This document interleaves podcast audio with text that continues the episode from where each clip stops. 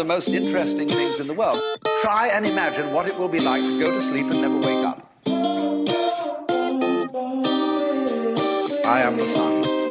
It's been a while since I've been on the mic. I spit what I like, ain't looking for a different life. I landed and managed to be gifted to write, but my best friends left, so I stick to the right. I tried to tell them they Welcome back to another episode of the D M T World podcast. I'm your host, Alex eighty-seven twenty-one, and today I got the opportunity to interview an inspiring individual named Jake. Jake shares with us his story on how he got off of hard drugs after an intense L S D experience and everything that followed afterwards, to include his love for the craft of cultivating the fungus.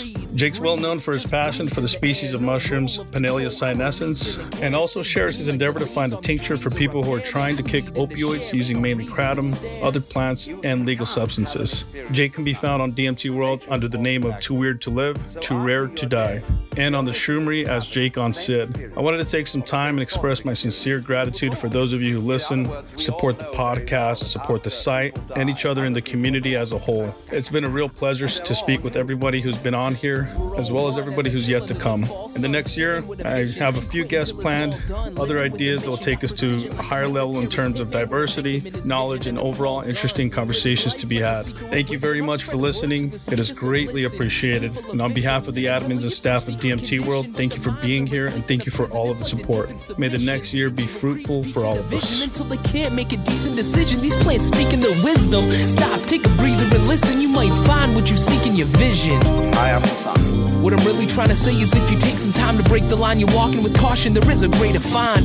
Living life and I'm taking my time, and staying divine is a state of the mind, man. Mister Jake on Sid, thank you for spending some time with us here and coming on and, and speaking with us.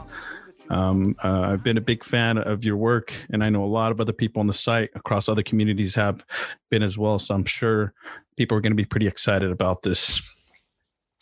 Awesome. Yeah, man. Hi, uh, I'm excited to talk with you.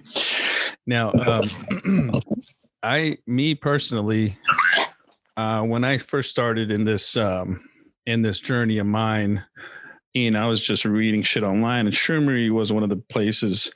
Twenty sixteen, I started getting more, getting in there in Texas. I started seeing a lot of, um, you know, people, members of that community, you know, and I, I remember running across you and, and, um, another one of our members too. And man, there's, there's a lot of great, great people on there. There's a lot of good information on there. It's, it's a, it's a gold mine. And I remember seeing you on there.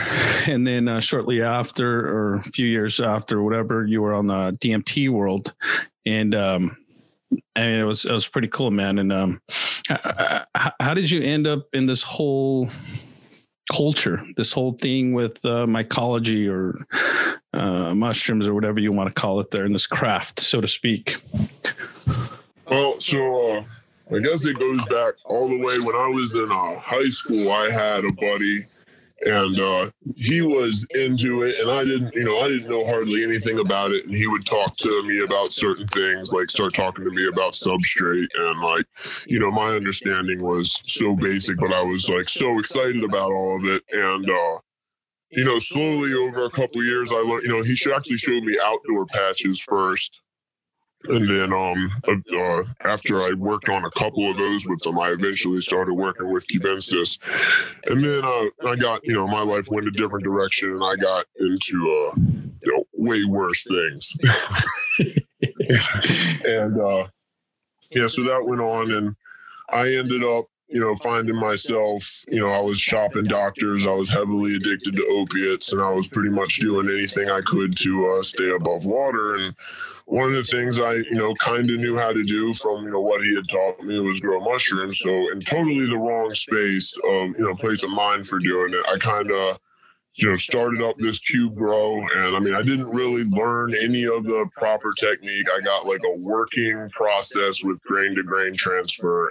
And uh, I made these like straw logs that um, would like suspend from like horizontally across in this closet. And I would just do this grain to grain transfer over. And um I mean, that that was when I first like really took my first whack at it. But it wasn't, I mean, I was I was pretty messed up at the time, and uh everything ended up falling apart.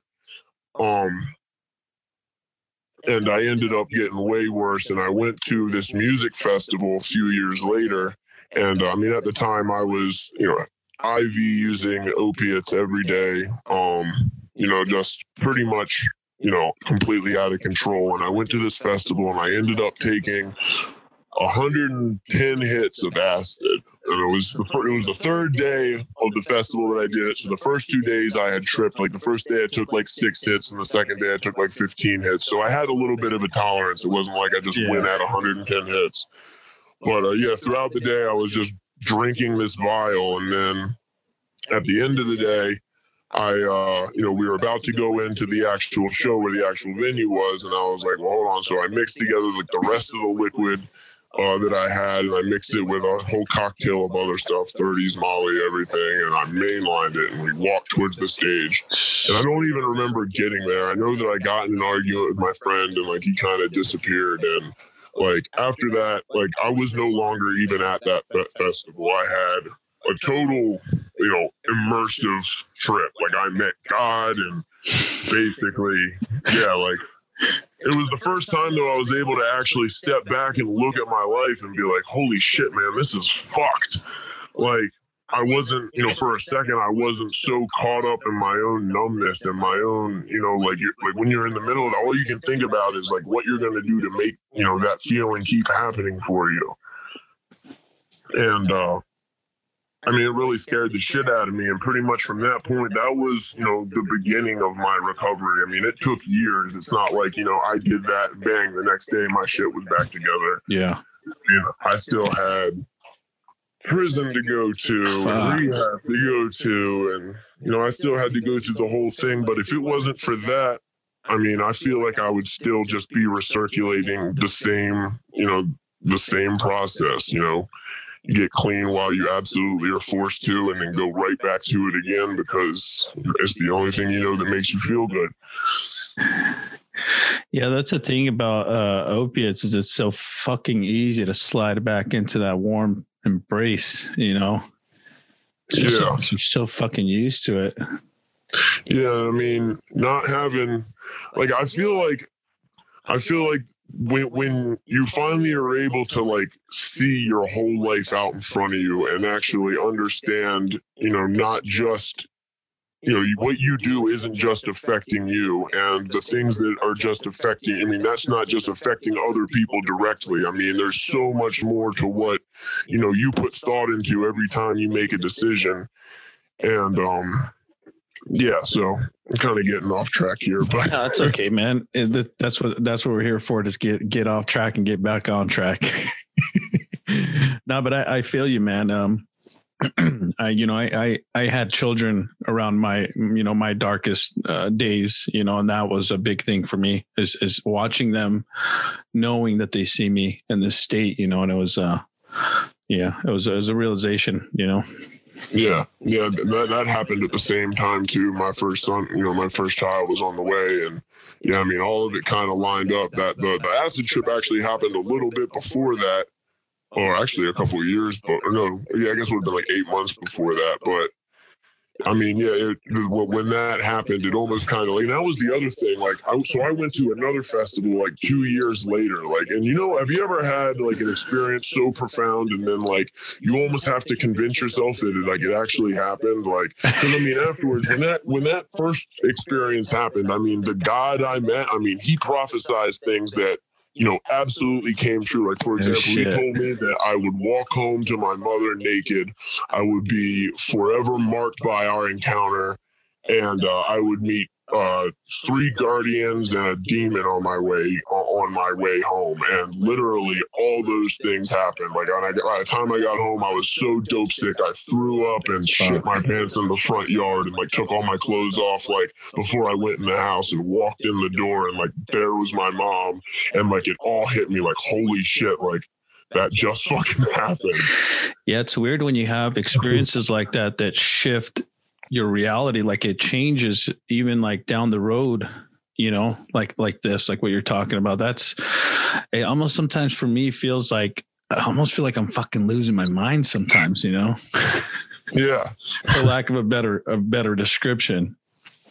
And then you start to wonder if it's all just in your head and it's just your mind, yeah. you know, like making up for the thing. But I mean, there's and, that, and going looking back on it still, like I'll like remember bits and pieces because I'll start to like convince myself like, well, maybe it was just rationalizing. And then like I'll remember another bit of it. I mean, man, that's a lot of coincidences there. But yeah, I mean, that uh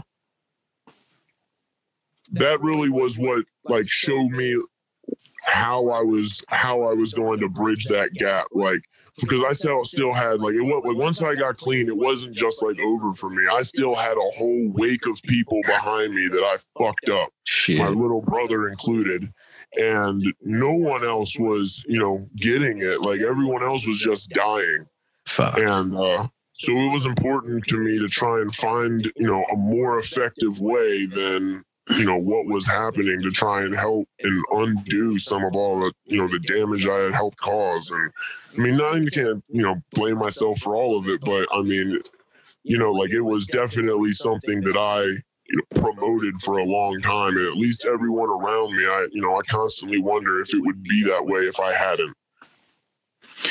Yeah. Like you're, you're trying to make amends with yourself, right? Yeah, almost. Or...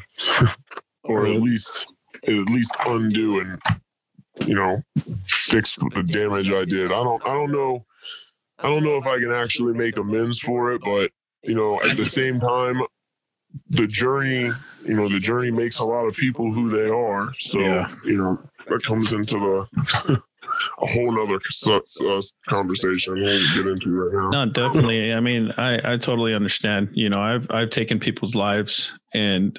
The, even now today, you know, I understand shit had to be done and it was them or me and all, you know, all that stuff that people say, you know, but for me, I still carry this thing inside of me that just reminds me of that person that I once was. And it, it kind of fuels me, you know, to continue to do, you know, what I do. Right. You know, I definitely understand that. Damn. So, so, so, you, so you were on uh, opiates and you did some time as well and went through reha- rehabilitation and all of that. Yeah, so actually, so going on that acid trip, I was told that if I stopped doing what I was doing now, I wouldn't have to pay for it. But if I didn't, then I would. And sure enough, when I got home, you know, I was sick and I had to make something happen. So I served an undercover uh, oh, a shit. whole rack of thirties. Fuck.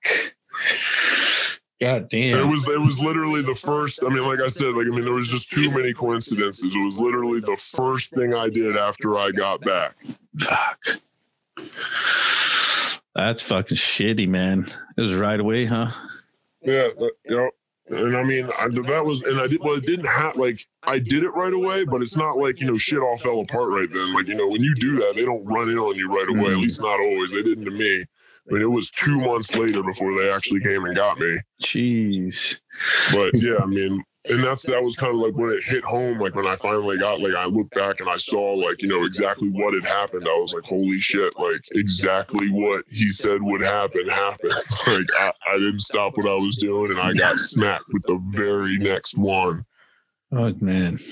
So what what type of things uh, did uh, did you do once you started to come back and, and help you know the healing or whatever the damage that you've caused in your path up until that point?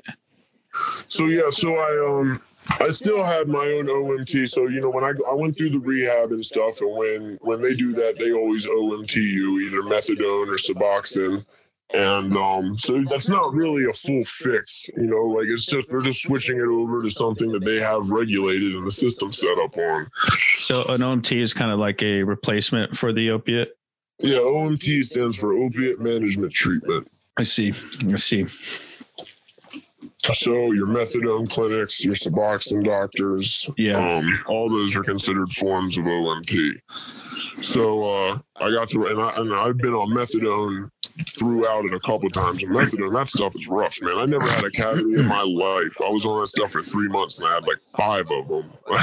Oh, five? A what? I never had a cavity a day in my life, oh, like shit. Up until I went on to methadone. They put me on it, and within three months, I had like five cavities. What? What is that about? I mean, They say that methadone is just as, or is actually less da- damaging than, you know, street heroin, which in its pure form, I don't know if that's true now. Who knows what's in the stuff people are actually getting? I mean, you know, as opposed to the junk you're putting in, it probably is better for you, but yeah. Not much. I mean, that stuff tears you apart. It weakens your bones. It ruins your teeth. And the worst part is you're just as addicted. You take that away, or even a Suboxone, you take that away from someone and you're completely disabled. I mean, you're sick as hell for really a longer period of time than you would be coming off of, you know, other opiates. Do you feel any kind of, um, I guess, altered state when you take the uh, methadone, or is it you're just back to normal? Um, well, it depends on what your state is going in. If you're addicted going in, it's going to just barely make you feel normal again. Or if you take enough, like, you might be able to catch a little bit of energy, but it's it definitely doesn't come with that same dopamine dump that you get when you, you know, when you do other opiates. Same with the Suboxone. The Suboxone's even weirder, because Suboxone, if you don't do any opiates or you don't have a tolerance, it will get you high as gas for like a week. And then after that, like, it just flatlines. And it doesn't matter how much you take. You can take fucking fourteen milligrams or a half a milligram. Like, it's going to flatline and be the exact same thing. Shit. You know, I spoke to this uh, to this lady uh, a few a few episodes ago. Her name was Kate McCabe, and she was on um, Suboxone, I think, or yep. one of the two.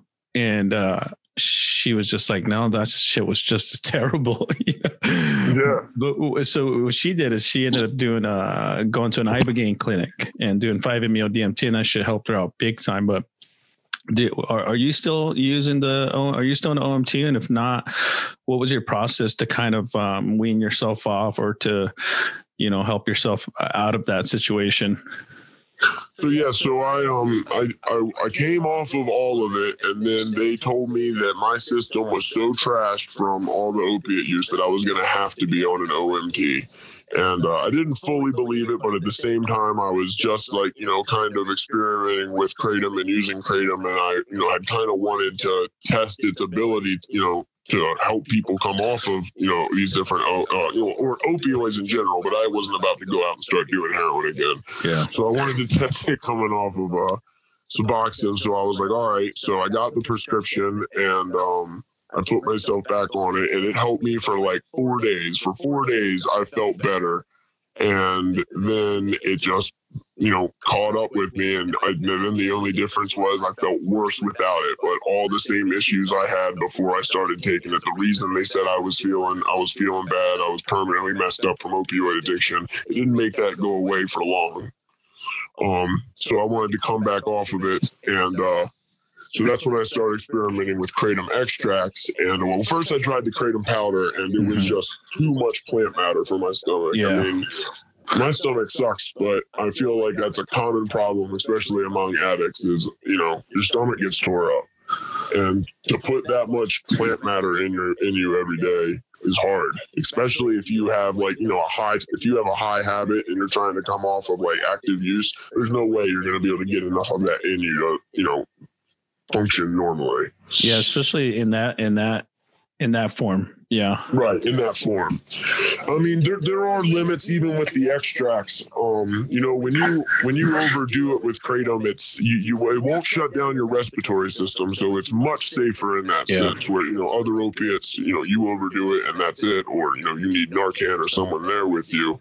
Um, instead, this it kind of makes you feel car sick, your vision blurs, and, you know, eventually you throw up and you purge yeah. your system. Um, so there is, I mean, there is a little bit of work that you have to do before you can drop. Like, you can't just come off of a super high dose, like, let's say one hundred fifty milligrams of methadone, and expect to completely supplement that with kratom. It's just not going to happen. Sure. You're going to have to taper down first. You don't, wouldn't you say that even with any hard opiate, I mean, that's kind of the case as well? Yeah, I mean, depending on your dose, if yeah. you're if you're mainlining a G a day, yet you're going to have a hard time, so, you know, supplementing yeah. that with kratom. You're going to have to work on weaning yourself down first. Um, or, you know, in that case, I would recommend switching to an O M T first, then weaning down, and then trying to pull off with kratom. I mean, you don't want to be mainline street drugs no matter what, because anything can happen at any time, and that's it. You know, kratom, kratom is, uh, uh, for me personally, I believe it's underrated, man. I, and I think, um, I mean, this came in the clutch for me a few times. You know, a lot of times when, when people are on opiates, um, not only is it the, the high, you know, that buzz, that feeling, but it's also just not wanting to be sick. So, I mean, I, I've been there too. Um, and kratom and cannabis combined has been fucking life-saving for me. The one thing I find with, and, and, I, and I do in the powder form, I encapsulate them, but you know, I, I'm obviously not, you know, starting at a high dose, you know, usage place or whatever. Uh, so, you know, fifteen, ten to fifteen grams of the kratom is fine. And, you know, for a few days, and then I wean myself off of it. I find myself also kind of enjoying the kratoms at times. So I kind of have to just use it as a crutch only because, um, you're right. It does fuck your body up taking in that much plant matter. I've never fucked with the extracts. Um, But uh, for me personally, I think I would I would wait unless I needed it again, because it, it can get for me like it feels good sometimes, you know, and it feels like, well, fuck, I, I want to get used to it, you know. Yeah, I mean, I, there's a middle ground there. I feel, I feel like some people want to put kratom out there as this like cure-all healthy supplement that, you know, you can take as much as you want all day long and it's going to do nothing but benefit you. And that's just not true. It, it you know, it serves a, a purpose. And if you use it properly for that purpose, it can be very effective. But it's not, you know, it's not going to smack you like heroin if you want to go out there and get tore up. Now, if you don't have a tolerance and you go take some, you will get an energetic feel. And I mean, it will feel good. And I mean, that form in itself can be addicting. And if that's yeah. what you go out and take it for, and you keep doing that every day, then you absolutely will get addicted to it. And it has its own withdrawal of itself. It's not, I wouldn't put it anywhere near as bad as, um, you know, coming off of other opiates, but it's mm-hmm. still not fun at all. Yeah, no, I've, I've, every time I, I've ever had to use kratom, um, more, more recently, um, you know, I went in there knowing that, but I, and I used it as, as a tool only. Um, but even then, you know, I find myself like two, three days in and I'm like, shit, I think I'll take another dose. But that's just my personality, you know, um, yeah. I'm sure other people are different too. And part of that is, I mean, there's a fine line of where we draw medical to, you know, recreational. I mean, like take pot, for example, when you smoke marijuana to calm down. Yeah. I mean, really, how is that difference from saying I smoke marijuana to get high? I mean, it's yeah. about the same thing. So where we draw that line of where it's medical and where it's recreational, you know, I don't think that there's like a clear spot on that, but you kind of know it when you see it. Yeah, I think it, I think ultimately it's uh, preferential, right? I mean, you'll know, yeah. you'll know, you know, your your thoughts, your wants, your desires. Uh, it's ultimately going to be tailored to the individual experience, right? Yeah, well, I mean, when you start to have to, you know, start having to rationalize, you know, problems that are arising because of it, that's, yeah. you know, then maybe you should look at what you're doing. That's a dark but, corner. Yeah, yeah, but some people, you know, they have constant pain in their back. And, yeah. you know, a doctor might prescribe them to take pain medicine mm-hmm. every day, or you take kratom every day. So exactly. I, I would say kratom. Me too. Yeah, I, I one hundred percent agree. I think, uh, what was it like in the last, what, five years that they, uh, was it the F D A or the, not the F D A, who the fuck, the um, D E A was trying to legalize or schedule kratom, right? Yeah, yep. But a lot of people fought back on it. And there was a few states that st- stuck with it. But for the most part, all the other states just kind of took a, took a step back and, and let it keep going.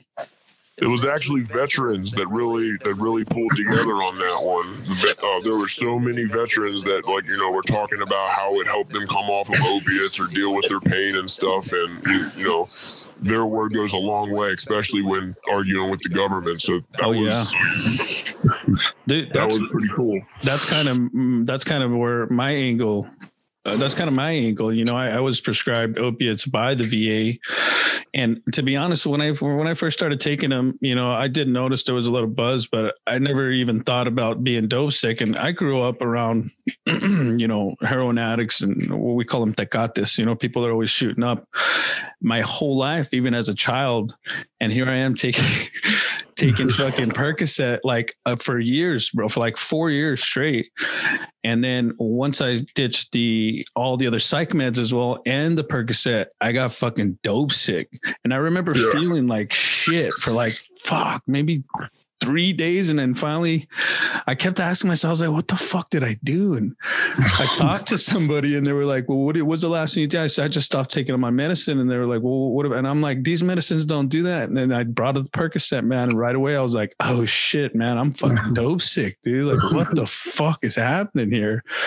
And, and I ended up going back on them just because I didn't, I didn't know what else to do, you know, and it wasn't until I came across kratom that I was like, oh shit, this is it, you know, and I've stumbled a few times since then, you know, but every single time kratom's been there to help me out. And it, uh, man, I, I can't praise that, that plant enough. Yeah, that's, yeah, that's awesome. They, they, I mean, the whole story's not awesome, but Kratom helping is awesome. But yeah, I mean, there was a lot of really irresponsible opiate prescribing going on. And, uh, yeah, I mean, so many people just didn't know what they were being prescribed, you know, like sitting there complaining about the heroin dealers they're hearing about on T V while eating their OxyContin. They had no idea. Hey, dude, listen, my my my father-in-law, he's a he's a retired um, police sergeant, right? And he's one of those old school type, type of dudes that thinks uh, cannabis is worse than tobacco, blah, blah, blah, all that shit, right? And when I met my wife about ten years ago, her dad had just gotten discharged or whatever from the, he was like forced to retire from the p- police department, and he was in an accident. Right. So mm-hmm. he, they start prescribing him Percocet, and I didn't know nothing. Right. I go to his house one day on Easter. I shit you not, this dude is sitting there fucking slobbering in his plant pants. And I'm, t- I told my wife, I'm telling my wife, I'm like, well, what's up with your dad? She's like, oh, he's taking this medicine. I'm like, your dad's a fucking junkie, dude. Like he is fucked up. And even he, like he's somebody like him, you know, I mean, he, he's a hundred percent, you know, straight laced type of motherfucker, but here he is fucking fucked up off his fucking Percocets. Like, God, that shit is fucking crazy, man. It's, it's a slippery slope. That bottle, and it has that official label on it and all that. People, people look at it differently. Yeah. It's weird, man. It's almost like they play a trick. They, they, they played a trick on everybody, you know? Yeah, well, God damn. That's why I'm I'm so like when, when you talk about like Facebook banning the discussion of kratom, and like the, like if you like do a web search out it about it, there's multiple articles that are trying to highlight the negatives and bringing up like potential negatives that don't even exist that maybe could exist, and it, like. I feel like that's because their biggest fear is if the cure to this epidemic they've spent the last two decades creating can be grown in people's backyard. And I mean, that, that's the same, that the reason that they're, you know, with the marijuana, there's so many regulations on the legalization of that. And now with, you know, the psilocybin therapy in Oregon, they're trying, you know, they don't want people to start being able to fix most of their medical needs with two plants and a fungus. Yeah, but don't you kind of feel like, well, first of all, like for me, I look at that and I'm like, well, at least there's some kind of pushback in, in, in general, like the society or these small organizations or large groups of communities that are pushing back, that are voting yes for these propositions and, uh, you know, supporting their local decriminalization movement and so forth. Like that part to me, that aspect of it, I'm like, uh, that gives me a little bit of hope. And then, oh. and then like the second part of it too, is once you legalize them, man, it's, it's kind of hard to, to let, put that cat back in the bag, so to speak, you know? Exactly. And I mean, I, I agree. I mean, the only, the only reason I said that was because it's just unfortunate that we're in this situation to begin with. But yeah. I do think that all these movements forward are going to ultimately be for the best. Because like you said, once the stigma's gone, you know, they can no longer convince the majority of the public that exactly. it's a boogeyman. And I think, yeah. you know, they're going to find that out with marijuana here soon when, you know, a lot of these older people get sick of having to spend forty percent of their paycheck on their marijuana medicine and just start growing it on. Yeah. You know, I, for me, when it comes to the legalization of cannabis or any of these other plants or fungus, I think the, the biggest power move that we can do in our communities is to teach others how to cultivate these plants and fungus. I think that knowledge goes a long way, because then you're not relying on big corporations. You're not relying on, because ultimately when the legalization aspect, a lot of people always bring up the commercialization of it, right? Big corporations coming in, buying swaths of land and fucking growing thousands upon thousands of plants. Like that's the, the end goal when it comes, you know, when it comes to the negative aspect of it. But I think that's, they're just supply and a demand. And the right. more that you put the power into, into regular people's, you know, minds and giving them that knowledge, you know, that kind of takes that, take that, takes that away from those corporations. Absolutely. And so much of what you get from it is something they can't sell you. And that is actually cultivating it, you know, the actual act of cultivating it. I mean, so much of, you know, what I get from mushrooms actually comes from, you know, growing them and cultivating them. I mean, it teaches you patience, and you you, you develop like this bond with it almost, that you start to, you know, learn their likes, their dislikes. And I, I mean, for me, that's, and it gives me purpose also. I mean, for that, for me, that is such a, such a big part of it. And that's something that no matter how much land they buy up, you know, they can't really resell that. I mean, they can sell the materials and stuff, but yeah, I absolutely agree. And I think, I mean, I think the same with, you know, marijuana and even kratom also. I mean, when, when you're invested in making your own medicine, making your own food, it, you know, it gives you back a sense of purpose. And I feel like that's something we've really lost in this day and age, where all there is to do is go to work and then spend that money in stores. I one hundred percent agree, man. I, I also think that the, that we, we, we lose the connection to nature that is the most important, which is that part that works with you symbiotically. You know, you have like cultivating fungus for me is a symbiotic relationship. You know, I have this organism that's producing these fruits for me, and I'm taking care of it for a certain amount of time. And then me personally, when I was cultivating, I would bury all of my mycelium, you know what I mean? Just to kind of give it a new home. And yeah. Dude, like in like a year, my entire backyard was colonized. No joke, man. But I, it's a, it's a, it's a great thing that, that, you know, we're seeing these um, propositions and laws get passed uh, mainly because of the local populace. It's very hopeful and, and inspiring. Yeah, uh, I'm I'm excited to see things move forward, especially now with what happened in D C. I mean, once D C changes, it seems like everything else follows pretty quickly. So. That was like a big fuck you to to, to government, huh? Yeah, I mean, I feel like a lot of people weren't expecting that. And I think that the decriminalization of all drugs in Oregon, I mean, I think that is really gonna, you know, for so long, there's been that argument that, you know, oh, just because it worked in Portugal doesn't mean it'll work over here because we're a different country. I, it's a ridiculous argument. And finally now it'll be able to be disproven. Well, it'll it'll be a good learning process for the rest of the of the nation here in the U S at the very least, at the very least. Yeah, I mean, that's the thing. Even if it's only one. So in Portugal, their fatal overdoses decreased by ninety-nine point nine percent. So even if it's only like one percent as effective over here as it is over there, it's still more effective than anything else that's ever been tried. Yeah, I, I agree, man. I'm really excited to see what comes of it, and, and what kind of um, policies or guidelines, or even a platform that that they can share with the rest, you know, the rest of the states.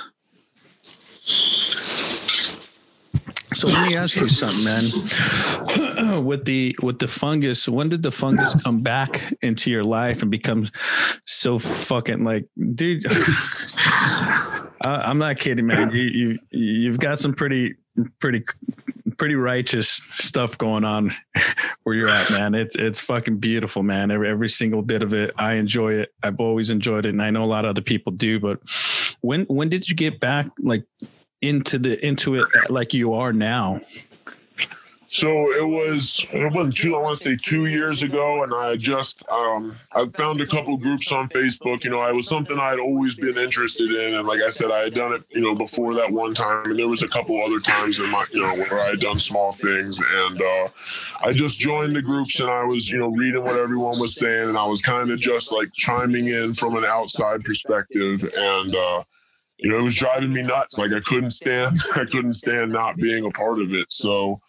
Um, I just, I, I started, you know, like everyone does, I got a S A B put together again, and I got a couple syringes, and I just kind of, you know, picked up where I left off. And this time, instead of trying to put so much in practice, I spent a lot more time just learning and reading and, you know, trying to understand more, you know, why than how. And, uh, I got to a point where I found a bunch of things that I thought could be possible that just weren't happening. And, um, you know, when I asked why it wasn't happening, the answers were pretty much just, you know, oh, well, it likely wouldn't work, so people aren't trying it. Hmm. And um, I didn't like that, uh, specifically in the breeding of, you know, different pan species.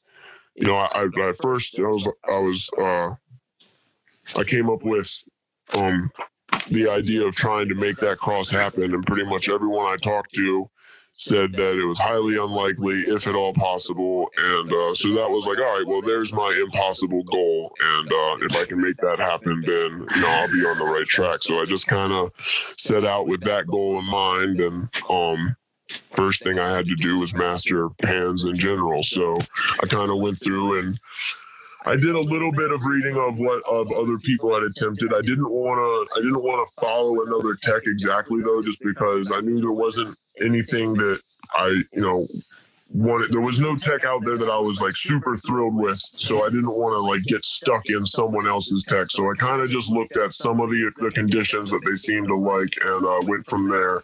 And uh, I started with a tub design, and the whole idea being that if I cycle the humidity, I can cause more evaporation to take place on the surface, which will pull more pins up.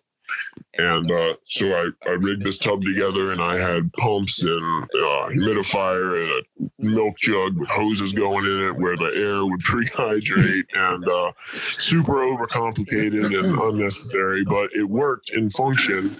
And um, it was just, you know, the big tubs were Uh, a whole lot of substrate, and also when it did work, it was more more mushrooms than I could print. You know, it was a whole tub of, a whole tub of pans. So I only did it a couple times, but I was really happy with the results. So I kind of took that concept and switched it over to a tent style where I could have smaller trays with larger variety, because, you know, my primary my primary interest is genetics. Most mm-hmm. of my fruits I end up, you know, you were saying you throw mycelium. My, most of my fruits get composted. I just kind of mix them in the dirt. Really? Yeah, I mean, I keep, you know, stuff for myself because I microdose and I, I macrodose yeah. occasionally too. But yeah, most of it I just compost and stir it in. I feel like that makes them happy and makes me happy. And yeah.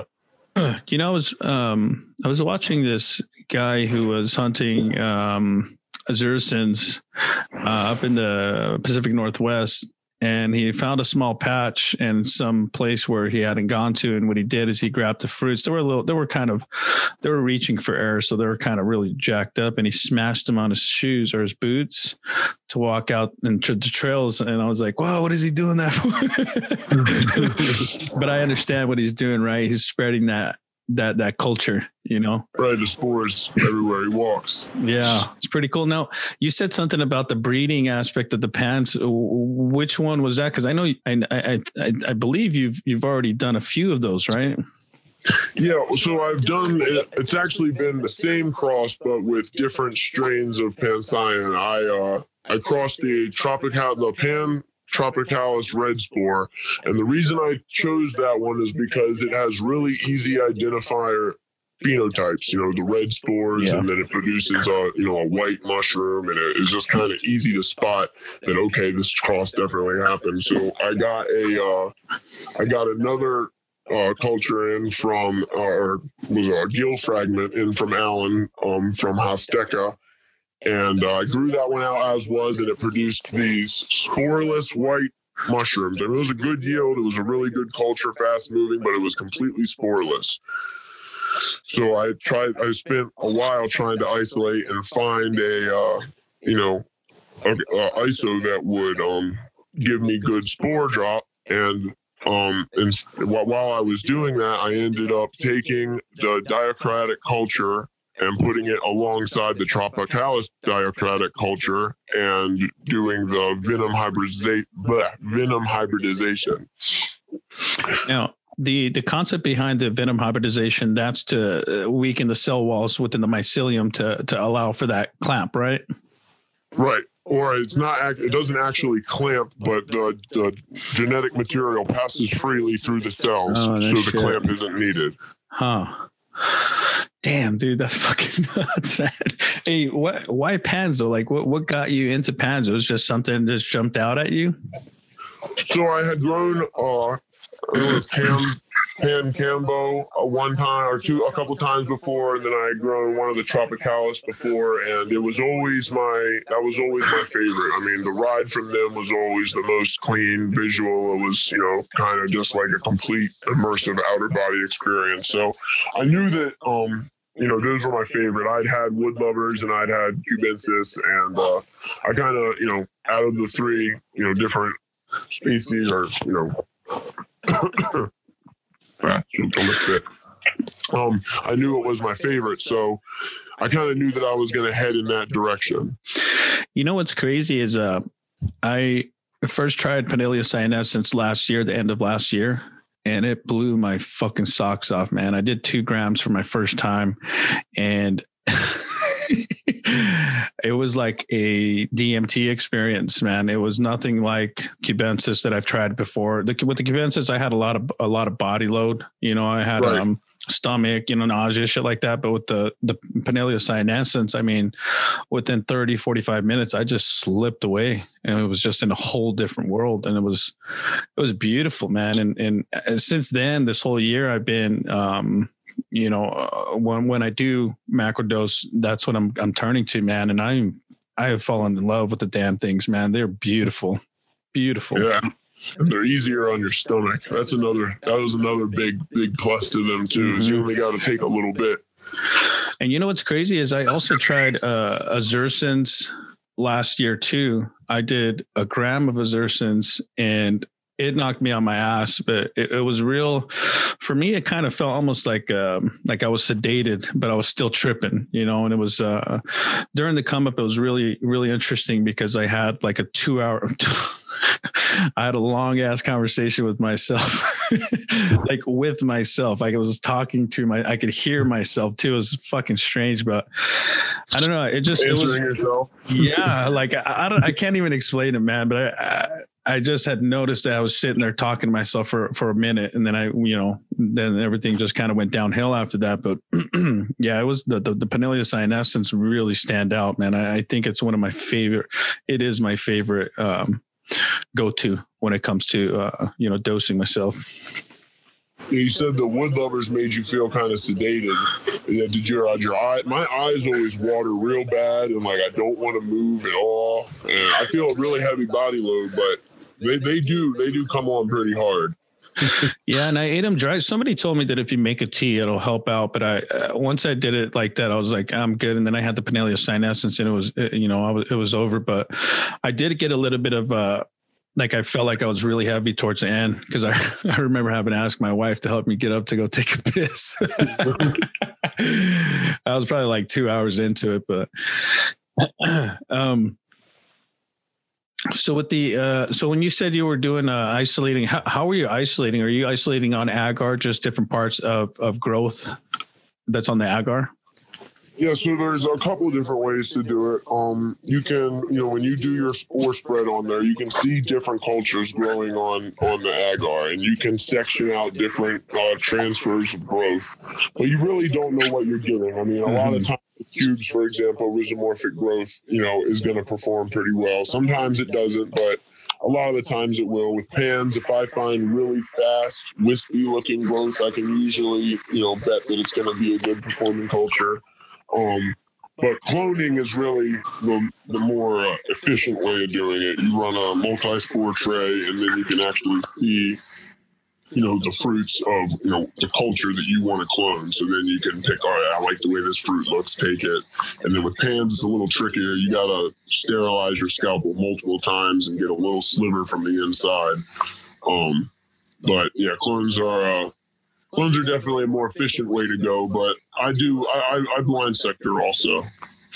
Sectoring is, uh, it's a timely process, especially when, you know, you have multiple types of cultures on one plate. I mean, you can end up with fucking twenty plates off of that one plate.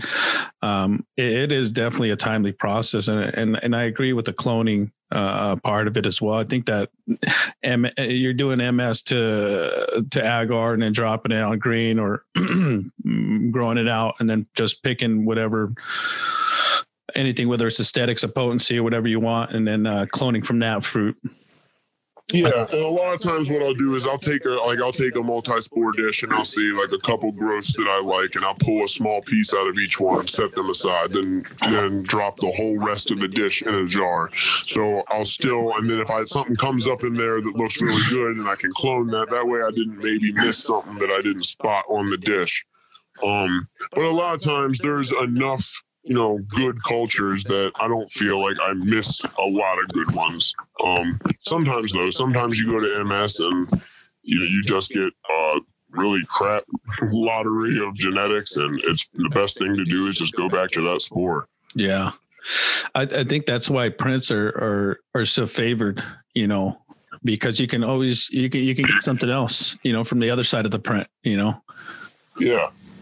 Well, and the prints, you know, the syringes, the, the, their, their main thing is that you can stick them in a jar and inoculate grain. And, you know, even most cultivators will say, like, well, no, you should still put it to agar first. And, yeah, I mean, by practice, that's true. However, the whole reason the syringes exist is so that people can directly inoculate them into grain. Because if you're going to put it to agar, why wouldn't you just get a print? Yeah, no. Makes sense. I think there's just uh, uh, there's always the possibility of the uh, syringe or likelihood of the syringe being contaminated. Right, and you know sometimes that happens. And if you were to put it on agar, perhaps you could have transferred out your healthy culture. Um, and you know, but I still I don't you know the the syringes are pretty much uh. a crutch for, you know, trying to skip agar, which I totally understand sometimes if you just want to get your feet wet and you don't want to, you know, have to invest in dishes and do all that the first time. But uh, I definitely recommend if it's something you want to continually do, um, that you work with agar and, you know, eventually get your way to prints so that you don't have to mess with the syringes, because it is additional vectors um, that you have to potentially deal with. Yeah, there's definitely a place for it in, in the craft for sure, especially for for people who just want that ease or or are just beginning for sure. Um, so with the with the Panaeolus cyanescens, so you you ended up graduating or going from that monotub to the to the to the Jartha, which you got to write up on on the Shroomery, right? Is that pretty much just kind of evolved from the tub to the tent? Right, yeah, so it's the same concept that the the tent pulls in, it pulls in humid air from the top, and then the fan down low um, is what is what pulls my, uh, you know, is my exhaust fan. And then I have another filter up high. So the fogger will kick on and it fills the tent with fog. And then it sits like that for like three minutes, or no, no, sorry, a minute and a half. And halfway through it filling up, the fan at the bottom kicks on, and that drags all the fog down into the surface on the trays, you know, making sure that you're not, it doesn't all settle on the sides, and, you know, it's actually getting your your uh, casing wet. And then it continues to run for another minute and a half after the fogger kicks off, and this pulls a bunch of dry air in. And this ha- causes your evaporation to happen. So then it starts to evaporate up. It sits for about ten minutes. And then it repeats again. And that process of constant evaporation is what I've found, at least for pans that really pull up bigger pin sets if you want to get, you know, more of them up at once. That's strange because, you know, coming from cultivating cubensis, you know, uh, there, you can literally just flip the lid on a fucking model tub and then things will sprout, you know, and then get, getting into Panaeolus cyanescens and like, you know, because I went through that, through your tech and read everything, and it was kind of hard to, for me to kind of, um, Uh, understand that, you know, that F A E and that evaporation is so much more important when you're running this type of setup as opposed to just, you know, flipping a lid on a mono tub. You know? Yeah, the, I mean, here's the thing with, with the with the cubes. The cubes just give you a lot more leeway in terms of, first of all, resistance to contamination. So being able to get to the point where you have healthy spawn, you know, inoculating your bulk, you know, is easier to get to that point without any problems. And then the uh, the actual fruiting. The fruiting cycle, yeah, the cubes don't need near as much F A E. In fact, if I put a cube tray into my Martha, they perform pretty pro- poorly compared to what they would in a traditional set, uh, setup. Um, and that's, you know, pans sometimes, if you get a really good hit with genetics, you can pull, you know, pans up. Like I've seen people say like, oh, well, here's a grow for, uh, you know, a mono tub of pans, and like, you know, it'll be a pretty decent grow. But my thing is, how many times can you make that happen? Yeah. In my experience, sometimes you just hit the lottery with genetics and they just want to grow, you know, almost regardless, and then you try and make that happen again. Unless you give them right what they want, they're only gonna partially perform for you at best. Right, right. I, I've seen that happen multiple times, even with the cubensis, um, even like uh, the more heavily domesticated G Ts, B plus, stuff like that. You'll see, you know, somebody on their first grow with like a whole fucking full canopy in a mono tub. And then it's a little disheartening, you know, when you try to replicate it. Yeah, so I mean, well, a lot of that is, I mean, the thermodynamics on the monotub are important, but yeah, I mean, sometimes you just get a really good producing, you know, cube strain, and uh, it does ninety percent of the work work for you. Um, and that, that same thing can happen with pans. It's just, you try not to rely on that, because if you do, you're going to end up wasting a lot of material. And with cubes, though, you'll pretty much always at least get something for your efforts. Don't you think that uh, for the most part, when cultivating indoors, I'm not too sure about outdoors. I've never done any outdoor beds, but the, the majority of how successful, besides your own work ethic and your due diligence, which, you know, is always going to need, need be needed, but genetics, right? The the proper culture. Once you get a good culture, I mean, that thing's going to perform, you know, pretty well. Absolutely. Yeah. I mean, and then keeping that culture going and not letting it, you know, because sometimes people will overdo cultures and they'll start to go and they won't want to admit it. And, uh, but yeah, I mean, you're constantly staying on top of your genetics and constantly keep, you know, keep that stuff, you know, advancing forward, and then the rest of your stuff will be a lot easier. If you, you know, if you get to a point where you're like, all right, I got good genetics, now I'm just going to rerun this thing over and over and over again, you know, you're going to hit a point where you got to go back and now do a whole bunch of catch-up work because you haven't been working on your genetics.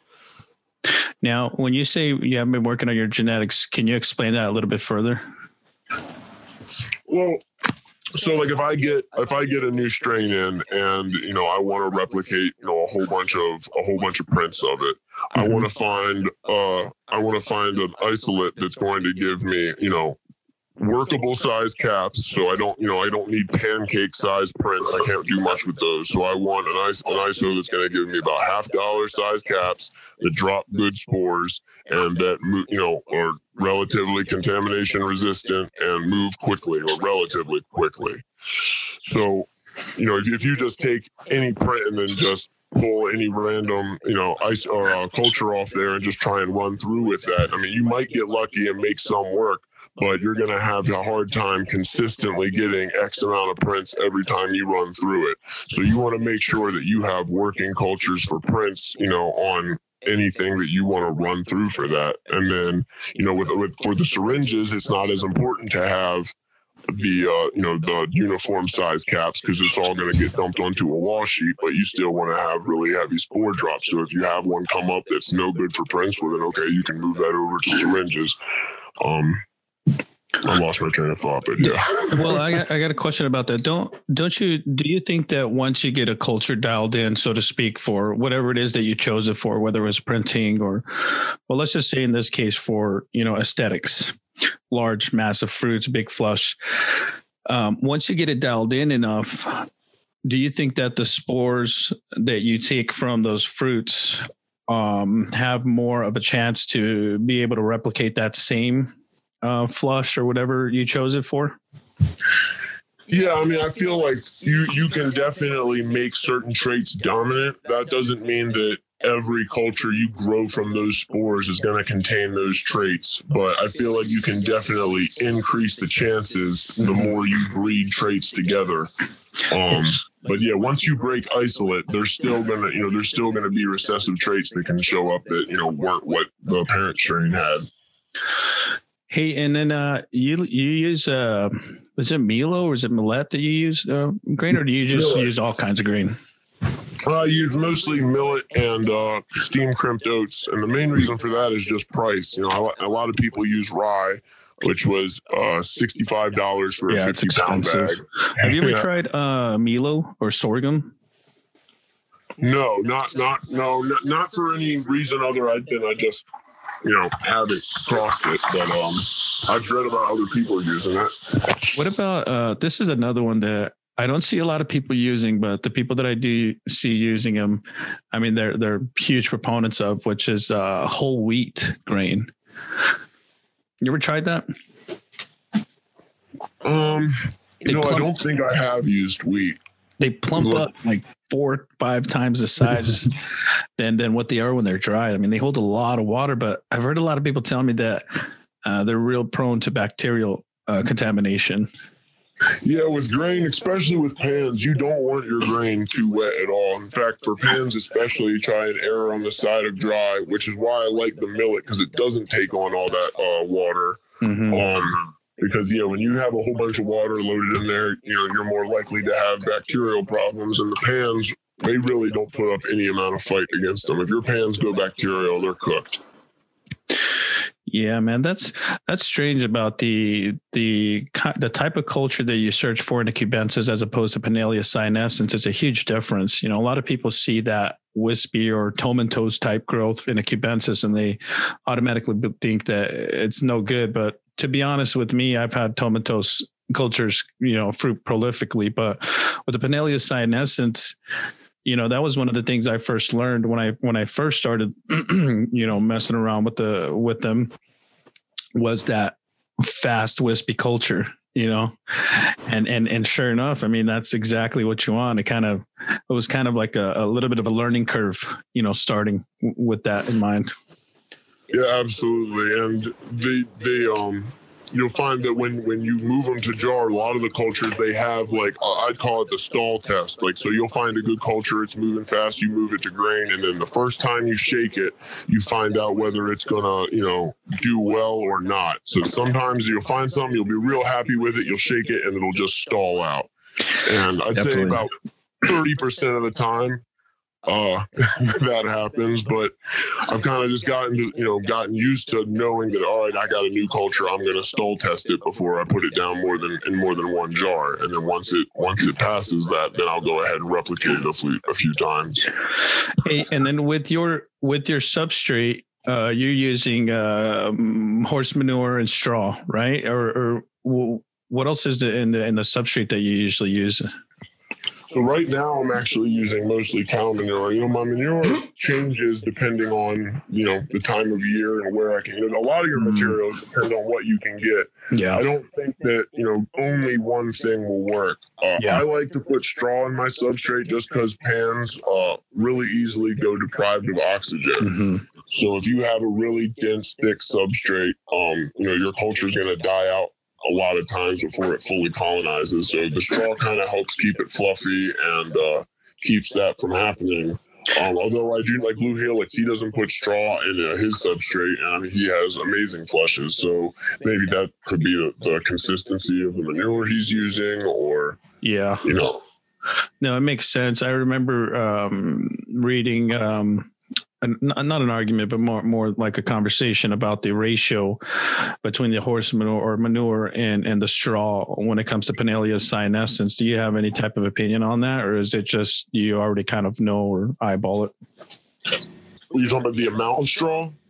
Uh, yeah, like the ratio, like a sixty percent manure to forty percent straw, or thirty percent manure to, you know, seventy percent, whatever the case may be. Do you have like a prefer a preference on that? Yeah, usually it's uh, it's about thirty percent manure. Um, again, depending on the type of manure, I'll kind of change that around. Um, yeah. If it's super fluffy and I'm not super concerned about it, you know, becoming a wet, dense mess, I'll try and add more in, um, and maybe go up to as much as fifty percent.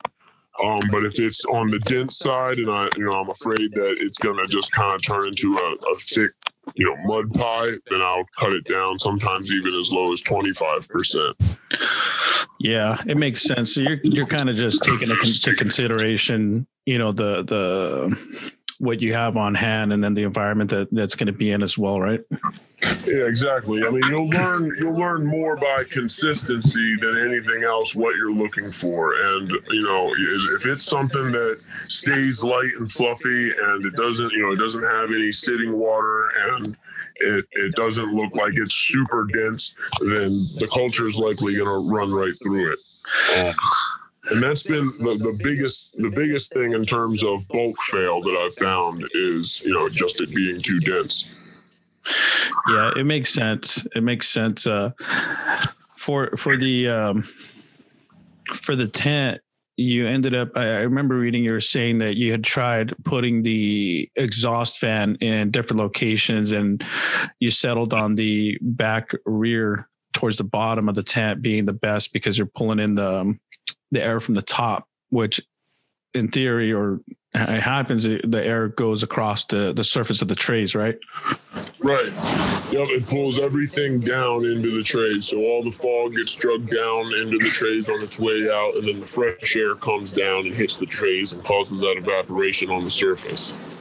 Now, for in your experience, or do all pans like that, that evaporation, that fresh air, that consistent Uh, you know, process there, or is there some that prefer a little bit uh, you know, something different, maybe even like in temperature or anything like that?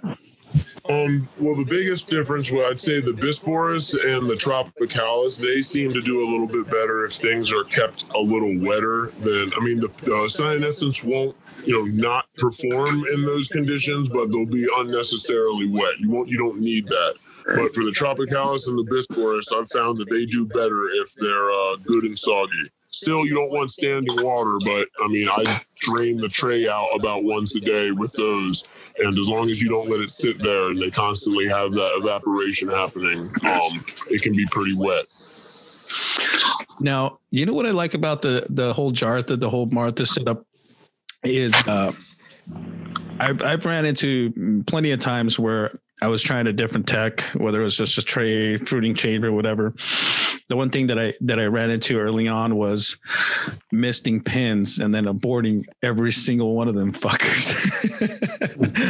I think with the fan, you know, you have that mister or the humidifier in there. It, it's a lot more gentle than, you know, spraying from a mist bottle directly onto these little, you know, pins on there. I think that's a hell of a Of a, yeah, I, I think a lot of that is once you mist them, if they are allowed to then fully dry out, they abort. But with the cycling, they don't, you know, that ten minutes isn't a long enough period of time that they really dry out. It's just enough time for some evaporation to happen, and then they get hit again with more moisture. So if you were to come back and mist those pins every fifteen minutes, they might have been okay. Um, yeah, it makes yeah, I thought sense. The same thing at first. Maybe it was water droplet size, but I don't think that's as much the case. Mm, I see what you're saying. It's just that that difference between when it's completely soaked and then the the how how, how dry it gets, huh? Right, that drastic change in humidity. Now, uh, you also with the substrate, you um, use the slow cooker, right? Yeah, for the pasteurization. Now, this this is a pretty unique process. Um, I mean, I know I've seen other people do something similar, uh, but you put them in a in the slow cooker. You keep tech, uh, keep keep track of the temperature, and then you leave it overnight or something like that, right? Yeah, so the keep warm function on most electric cookers is right around one hundred sixty-two degrees Fahrenheit, which is right where you want it for pasteurization. So, you know, back before when I was growing those straw logs and stuff, I used to take a big tote and I would fill it up with water at one hundred eighty degrees and then drop a laundry bag full of straw in it, which would drop the temperature to one hundred sixty degrees. And then I had this lid that pressed it down and I'd kind of watch the temperature. I mean, you know, it was uh, two hours of hell. So when I figured out, yeah. I figured out the uh, the keep warm method, hit that same temperature. I, uh, you know, I just tried it once, and I did it for just uh, you know two hours, not taking into account how long it took for that core temperature to reach one hundred sixty-two degrees, and of course it failed. So then I tried again, and this time I just ran it for, I think I ran it for like six hours. And I tried to time how long it took the core temperature to reach one hundred sixty-two, and I think it was like four and a half hours or something. No shit. So I was like, well, shit, for all that, I'll just run it overnight. So I yeah. ran it twelve hours, and everything worked out fine, and yeah, I just did it like that ever since. So that's your go-to method for uh, pasteurization? Yeah, for pasteurization. I'll still run sterile bags sometimes too. Um, you know, because my, my method's still not perfect. I still have some, you know, I still have failures that I'd like to cut out and wasted material I'd like to cut out. Um, so I'm still trying other methods. Like I ran a bunch of Blue Helix uh, substrate bags the other day, um, and they don't have any straw in them, and that's all sterile bags. Um, Is that like what uh, Azura does with the the sterilized? He puts everything in there, including the grain, substrate, and then uh, inoculates with liquid culture? Yeah, yeah. I think Azura does the same thing. I think Azura adds straw to his substrate. I could be wrong about that. Um, but yeah, you inoculate with the L C. And, you know, I would. Uh, it would be nice to not have to work with all, all the grain spawn if I could just go with, directly with L C and uh skip out that whole step. I would definitely like it. I did run a couple trays last week, and uh, it was the exact same method, except I didn't follow his substrate. Um, I put straw in it, and I didn't exactly calculate the exact same supplemented grain ratio. So when he makes when he makes bulk, instead of adding grain spawn to inoculate it, he just adds L C. However, he adds grain to his bulk before sterilization. Yeah. So that grain is still in there, providing some form of a nutrient boost. And that's where, you know, there's still kind of this big question mark, you know, with growing pans is, you know, is there a direct connection between the amount of grain that goes in and the, the yield that comes out? I mean, I, I mean, I know there's a breaking point. When you go above about one to four ratio, you start running into way more problems than it's worth. Mostly it just contaminates. Um, yeah. But then with these last couple of trays, I probably only supplemented maybe a half a handful of grain in there, and I got nothing to come up. So huh. it, it could have been something else that caused that. But if it was the low grain ratio, then they do actually need to pull some grain or some nutrient from grain uh, to flush. Yeah, it makes sense for sure. Dude, well, I mean, you're a fucking wizard with them things, man. Yeah, I mean... You post some pretty cool shit, man. And it's very inspiring to to a lot of people, I'm sure. I really want to ask you about the APER. I mean, I could ask you offline about it. So, I mean, that's well, I mean, what do you want to what do you want to know about it? Well, like, how did how did that even come about? Like, you just decided, hey, I'm gonna I'm gonna revert some apes today. Like, how'd that, that come story about? Is that story is extremely underwhelming. So that was actually completely accidental. Like, I didn't set out to do that or anything. I just uh, I ran an A P E, and one of the fruits in the tub was A P E R. I mean, it was completely different, and I cloned it, and it stabilized immediately, and bang. Now the the A P E Rs are the are the fruits completely uh, white or albino or white as well? Not completely. Some of them have this like little gold ring right at the top, but for the most part, they're uh, yeah, they're pretty albino. And I've been getting albino flushes with them, unfortunately, because I can't print them because they're, you know, completely sporeless. And I think most of that is just the I S O that I that I ran. So I'm going back to print to uh, try and just find some better print droppers. But that was, you know, one of the main reasons I was so excited about it is because traditional A P E is such a bitch to print. Yeah, yeah. You see a lot of swabs out there, huh? the swabs, and then uh, even gill fragments, and then L C. Now, um, you know, that's, you bring up a, an interesting topic. Um, and this is something that I've been seeing a lot of. And to be honest with you, I, I don't know if I can believe a lot of people out there. Now, now you specifically, and, and other people, there is some people that for sure, you know, that, that they did get this and they isolated, but like I've, I've been seeing people like on Reddit, you know, growing Enigma, and then there's like these Cubensis popping up next to them, you know, and now they're calling it something like Enigma reverted or something like that. Or, you know, I keep seeing this happen. And, and to be honest with you, I, me personally, I, I don't even know what to believe or how to, but you know, it's just, it, it's popping up a lot in the, like the last year, you know, people finding this, you know, one particular mushroom and then cloning it and, and so forth. And it's like, uh, I don't know. I mean, it, it, look at, look at the thing we were talking about the other day about how there was a vendor who purchased like all the spores in a catalog of another vendor and then turned around and changed the names on them and started, you know, slinging spores that way, you know, like there's always some kind of sh- shady stuff happening in it. And it kind of, I don't know, man. For me, it's just, it's a little disheartening. I mean, it's it's not like it's ruining my fucking day or anything, but I don't know. I, I, I see it a lot, and especially in, in like, I wouldn't call them nobody, but like just people that are very new to the, to the whole craft, you know? Well, so here's the thing. First of all, Enigma is a mutation off of Tidal Wave. So a revert off of Enigma is, is Tidal Wave, which exists. And I haven't I haven't seen any of these or what you're talking about, um, so I don't know what it looks like or if it looks just like Tidal Wave. The other thing they could have done is they just mixed two different grain spawns together, so a couple other fruits come up next to Enigma and they can say it reverted. Again, I don't know that that's what's happening, but it could be. But yeah, I see what you're saying. Um, you know, a lot of that is...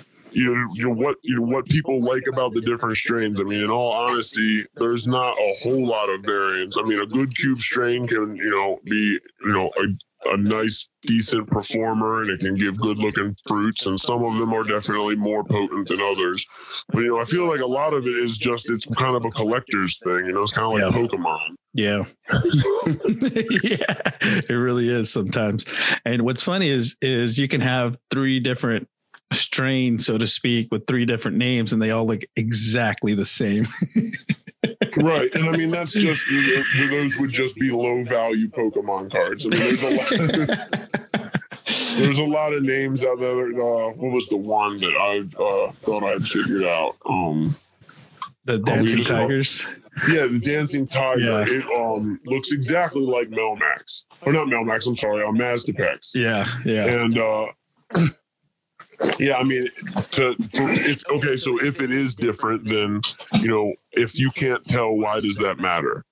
So and I think some people are still going to get, you know, get with that. And I, I don't think it's really going to get too much in the way of things. I think, you know, if it just looks like another cube mushroom, it's just not going to, it's not going to become that popular. Like Dancing Tiger, that's a really cool name, but you're right, it looks like a regular mushroom. Yeah. You know what? Um, What do you think about senescence? Because speaking of, of, of Enigma, Enigma is is a sporeless uh, mutation from Tidal Wave, which Tidal Wave is uh, a cross between Penis Envy and B plus, I believe, right? Yes. So Enigma is being spread or shared or however by basically the same culture. So that kind of brings in the idea of senescence. Like to me, I think of Enigma as the true test of senescence. And, and personally, I have cultivated Enigma myself. And, you know, to, for me, I didn't really notice a huge, huge difference in terms of potency or, you know, the type of effect that I, I would expect from something like that, and including the tidal waves too. I've always stood by the albino penis envy to be one of the most potent cubensis I've eaten in my experience.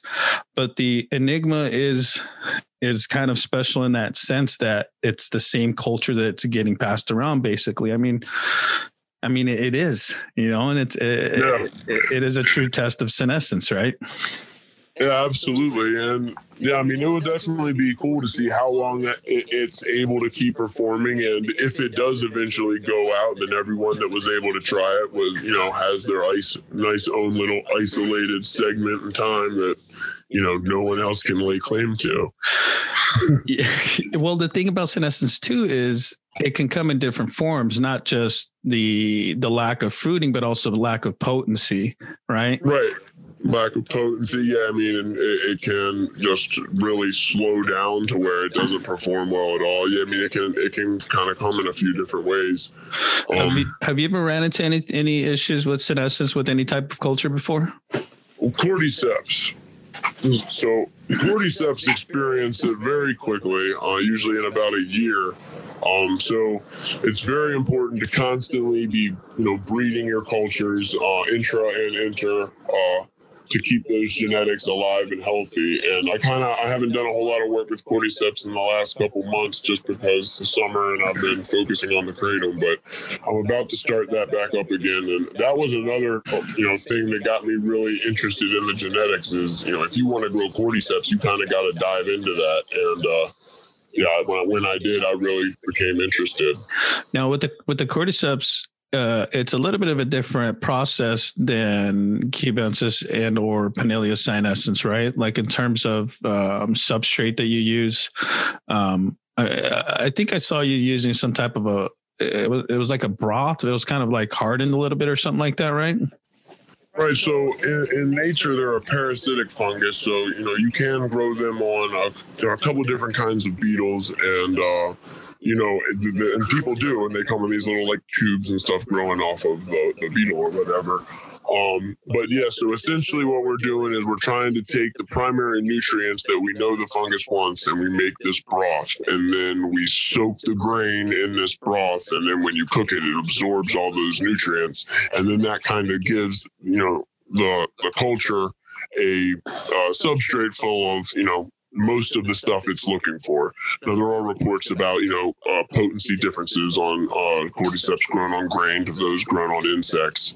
And uh, so if that's true, that makes me think that they haven't completely figured out everything that they're after. But um, yeah. I've never seen, uh, I've never seen or spoken with anybody who grows cordyceps like in a, like in a large, like in a commercial type setting. Uh, what, what What do they use in that in that type of setting? Are they still using like broth, grain type process? Or? Yeah, so there's a couple of different ways it's done. Um, so some people use like smaller, like Glad containers and just run a, a shit ton of them. And so they make a large batch of broth, a large batch of grain, and they, you know, you cook it all beforehand and lay your containers out in front of a flow hood and then measure out your substrate into each container, let that cool, and then inoculate it with L C all in front of the lid and or in front of the hood, and then put your lid on, and then it has to go in the dark for uh it's about two weeks um for it to consolidate, and you want to keep it in the total dark, and then uh you, you can introduce it into its uh lighting cycles. Um and then the other ways people can use, I mean you can use larger totes, and it's pretty much the same thing. Rather than filling a bunch of little containers, you you know dump more of the substrate into this tote, you know, pat it down so it's nice and even, and then L C inoculate, and then same thing, it goes into the dark. But yeah, they're all in vitro grows. It's none of it is open air like yeah. pretty much everything else. Huh. Yeah, that's a whole different animal in itself, man. I, I haven't really even looked into the cultivation of, of the the cordyceps as much, but I want to go over the, I know you mentioned kratom. I want to go over the your experience with, with this plant and uh, kind of where, I mean, obviously it stemmed from possibly a necessity from, you know, withdrawals or whatever the case may be. But what, what was your whole process or, or catalyst to when it comes to the your relationship with that plant? So the, the first time I tried it, I um.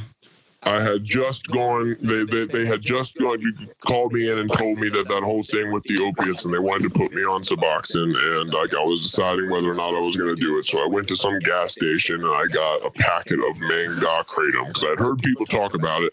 And actually, until I went and got it, I thought you smoked it. Like I, I knew nothing about it. And uh, I made the whole packet into this nasty tea and I drank it, and it, it felt like I sniffed a perked ten. Like, and I, you know, I had energy and I was a little itchy and uh, I felt good. So I was like, all right, so this stuff definitely does something. You know, it's not total snake oil. Um, so then I ended up going and uh, doing some more research on what it would take to, to cultivate. And I was like, all right, so like if this stuff actually does work, you know, the, the, the main thing I would want to know is how hard would it be to, you know, make it for myself. So I kind of looked around the internet and uh, pretty much everything I saw on the internet was like, oh, it's damn near impossible to grow. You shouldn't really try. Clones usually fail. and, uh, I uh, kind of just didn't want to accept that. I was like, there's no way that, you know, it just won't root at all. So I ordered like four or five plants and uh, put them actually in the tent with, uh, with the uh, the pans, and they did fine for a little bit. Really? Um, yeah, it did. I did end up getting some contamination issues once they started to get a little bigger. Uh, I took them out. But um, it took me about a year to get the cloning process down. I mean, it's once you get it, it's really not that hard. But you know, kind of like the pans, they're really picky. They you know they need a lot of humidity, and you got you can't use tap water. I learned that the hard way. And you can't use too much Clonex. And uh, you need to use like an all natural, uh, was it bacteria? It's a it's an anti-fungicide, but it's like, well, where is it? It's home lawn, uh, lawn and garden, but it, it basically balances the microbes in the water. Hmm. And uh, yeah, they do better once like, you know, at first I was changing the water like every couple of days thinking, you know, if I just keep fresh water in there, it's got to be better. And they actually do better once I let the water run for a little bit and it kind of balances itself. Um, I do change it like once every three weeks, but that schedule seems to work much better for them. Now, you're you're talking about during the cloning process? Yeah. So how are you? How what what's the setup like? Uh, you're just doing uh, like um, uh, like the little clones in the what is those little blocks like they do with the cannabis, right? They put them in the little blocks, and it's just the roots, and you're running water with nutrients in them. Yeah, so I'm doing an aeromist system. So it's basically like a tub of water, and in the tub is this water pump, and off of the pump is this uh, this bracket of tubing with these little nozzles. So it kind of shoots this mist up, you know, at the bottom of the plants, mm-hmm. and then the plants set in these circles in this tray lid. And uh, yeah, then I can add nutrients to the plant, uh, to the water as I need. Um, but yeah, there's no soil. It's not like the soil plugs. Some people do use them, but um, I and I did try that, but I didn't have any success with them because uh, it seems like they they, they take a decent uh, time to start growing roots. It's usually at least like a week and a half before I see anything. And uh, at first I was losing like eighty percent of them. They would just kind of go brown, and I would, you know, have to toss them out and replace them. And every so often a couple of them would start to root. And now I, I probably only lose like five percent of them. Damn. But it still takes about a week and a half before I start to see any root development. Now, is kratom a tree? Is it a bush? What What is the, the form of, of kratom? That's an eighty foot tall tree. Fuck. so, so in that case, I mean, for, for, for somebody to get a plant like this and try to, I mean, use it for, you know, for their own medical use or whatever you want to call it. Um, it's going to be a long time. Yeah. It's, it's a long time. And the younger plants, they don't produce quite as much mitragania as the older ones. Um, it's more uh labor of love, but yeah. the uh, w- once you get, I mean, you know, you don't, you can push them down to keep, keep them from just growing straight up. Like mine are about two and a half years old now, and I just continued to top them and, you know, bush them. And so to get them to grow out as much as possible. And uh, yeah, I'm just going to kind of play it by ear and see how much I can stunt their growth. Um, That's pretty cool, man. Now, the the the, the strains or or very, or different type of kratom. Um, I could be wrong. I, I'm not too not well versed with kratom with this plant, but I read somewhere that the type of kratom that you receive, whether it's uh, green, red, white, yellow vein, whatever, golden vein, it's just in the matter of um, the stage of growth for the plant. Is that right? Yeah, in a lot of ways. So the strains are, you know, there are different regional strains, and those regional strains do contain different levels of alkaloids. However, the difference in red, white, green, yeah, there's, you know, every plant has some red leaves at certain times and some white leaves at certain, or not white leaves, green leaves at certain times. Um, and then there's also, you know, what part of the plant. So you also have, uh, you know, stem and bark. And that, that gives off a different effect. And that would mostly be from the ground up, you know, roots and the actual branches and stuff. Um, but yeah, so and like Mangda, that's not a strain. That's a that's a type of preparation. So yeah, there's more than one variance in, you know, in the different kinds that like you see available for consumption. And and the thing is too, it's there's a different effect for each one of them, you know, like from, from red to white, green to gold or yellow, there, there is subtle differences with them. Like sometimes I'll take, and to be honest with you, I don't know which one, man, I just got a bunch of different packs, but sometimes I'll take like, I don't know if it's a white or a gold one. And I kind of get energy, like almost kind of like a, like a little boost, like almost like yep. caffeine kind of. Yep. The, the white Borneo, the Mangda, the, the green Melee, yeah, they're all much more ener- uh, energy driven. And then like your red vein Bali and stuff, they're more sed- sedative. Um, but yeah, it's weird how much the strain, like uh, most people that I've talked to about it, that like, you know, use it, they are very particular on their strain, and they've tried mm-hmm. other ones and they hated them. Yeah. That's something when, when you're first getting into kratom, uh, to do the research on that, you know, I, I, I went in just thinking kratom was kratom and just trying stuff out and fucking passing out in like two hours, just taking some shot and no, but then, you know, once you start finding the differences and you find, you know, what works best for you, I think that's that's where you find your sweet spot. Yeah, absolutely. Now, and the, the same with the extracts too. You find a working extract, whether it be tincture or powder. Or, yeah, I mean, you kind of do got to play and find what your body's going to react well to. That's what I was going to ask you about with the extract. How how is that process? Like, um, how do you even go about doing something like that with kratom? So there's a few different processes. Um, the one I've mostly been working with, because I have the Soxhlet extractors, is, you know, using the Soxhlet. So mostly uh, I do an alcohol strip. So I load the Soxhlet with my ethanol at the bottom, and then my plant matter goes in the chamber, you know, above it. And I run the Soxhlet, and the alcohol starts to pull all the alkaloids out of the plant matter as it circulates, you know, through the Soxhlet. And when it's done, I have this distillate tincture of alcohol and kratom alkaloids, and it's like this black liquid. And so then I need to remove the alcohol back out of it, or mostly back out of it. So I move over to a distillation, and um, there's a couple different forms. There's short path, fractal, uh, vacuum. Um, mostly I've just been doing simple distillation. Um, you know, I just heat it up back through a condenser and then separate the alcohol out.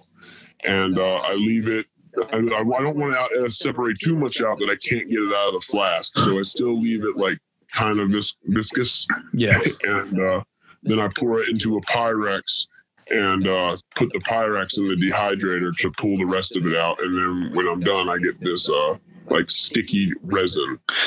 Yeah. I remember you posted, uh, you had this big ass ball, and you said it was some kind of mixture of kratom and something else. I forgot, or maybe I'm thinking about the the tincture that you had, but I remember seeing you posted that like ball of like yeah kratom.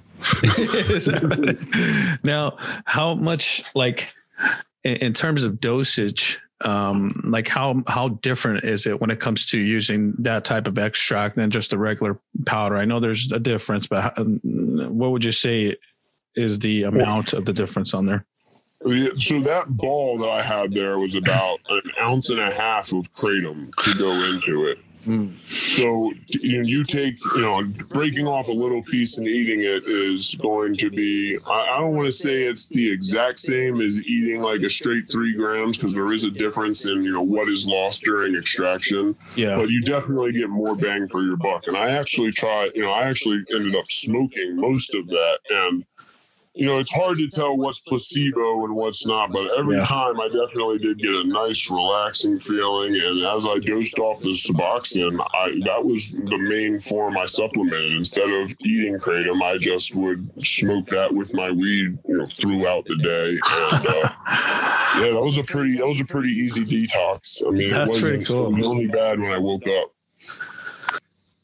Now, um, I know, I remember reading one of your posts and you were saying that you were trying to come up with some type, some type of a tincture to kind of help with uh, people going through withdrawals. Can you talk a little bit more about that? Yeah, so, you know, there's there's multiple different symptoms, especially on higher higher amounts of um, of opiates. So like your restless legs and like that heavy anxiety and then your turned stomach. So while kratom does help with some of the, system, the symptoms, you know, if you're coming off of a high dose, there's still other, you know, other negative effects that you're feeling. So I'm trying to to find a way to make that even more comfortable for people, you know, especially that are coming off of higher doses. Um, using uh, wild lettuce is one thing I'm experimenting with. Uh, the cordyceps, the cordycepin actually helps your bodies uh, be able to absorb oxygen, which helps your muscles not feel as crappy.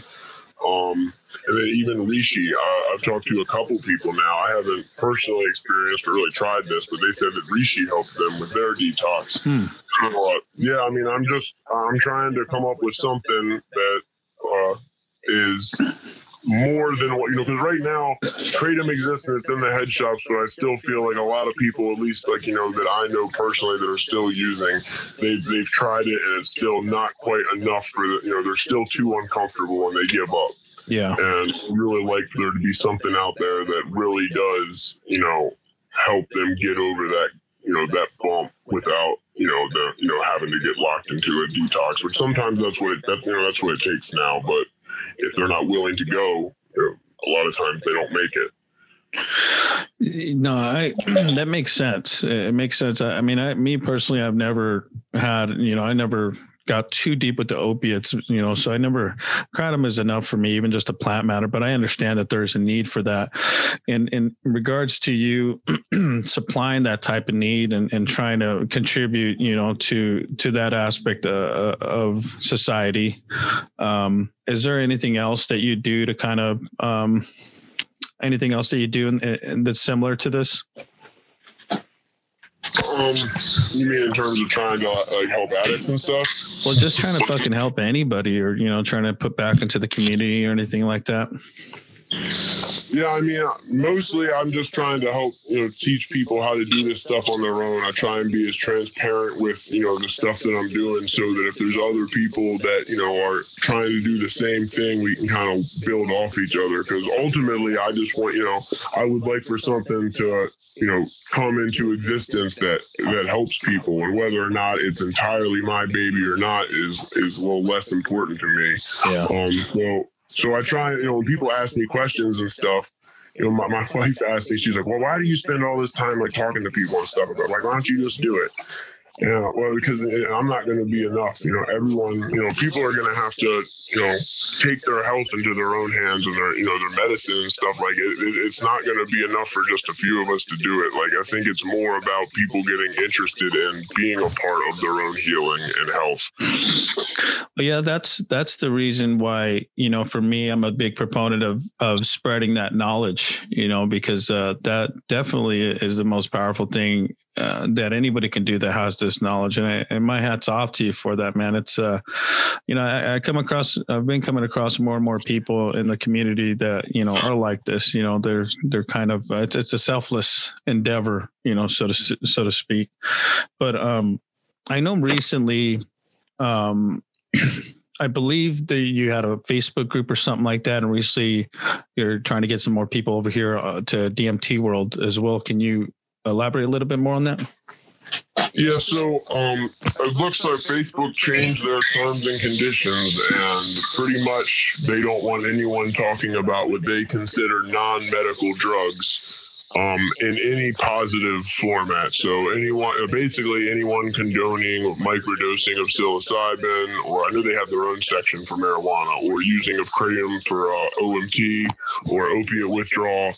Um, you know, them just completely banning that conversation from their platform to me is, you know, a huge failure of, you know, the people that use the platform, because there's, I mean, you can look through the groups and see there's so many people that are looking for help in these areas, and for them to just outright, you know, say, nope, you can't talk about it. Um, it was kind of the straw that, you know, broke the camel's back. Because I knew they had banned kratom before, and that pissed me off. But, you know, there weren't enough people that, you know, were really affected by that.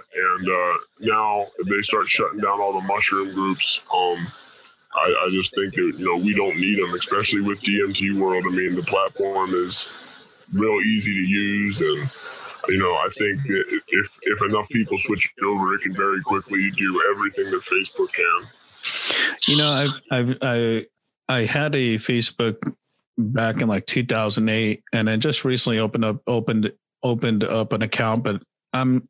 I opened it up and then I closed it. Or I, I uh, suspended the account. Uh, my fucking wife was telling me a bunch of shit about it. I was like, ah, whatever.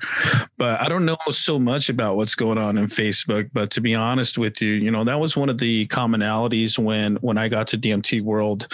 You know, I, I came, I went online uh, the beginning of last year, I think, or the year before. I can't remember, but I ended up going to D M T World and, and started meeting people on there, and everybody was from all these different social media platforms and just kind of complaining about the same thing and kind of a little bit jaded, you know, about it, which understandably so. You know, I mean, uh, freedom of speech is, is something that is valued, especially in, in our society, you know, and, and for people to try to squash that. I mean, it's like, it's almost counterintuitive to, to having a social platform. Yeah, absolutely. I mean, I even understand like some of the fact check shit. Like you're giving people the ability to see, you know, opposing opinions, and then they can decide for themselves. I mean, because, you know, you can't trust the fact checkers always either either. So, yeah. I mean, you and so then you have this whole political thing going into it, and you got, you know, people on both sides that are, you know, not happy with the censorship. Uh, I feel like it's a good time to kind of make it happen, um, you know, with that in combination with everything else.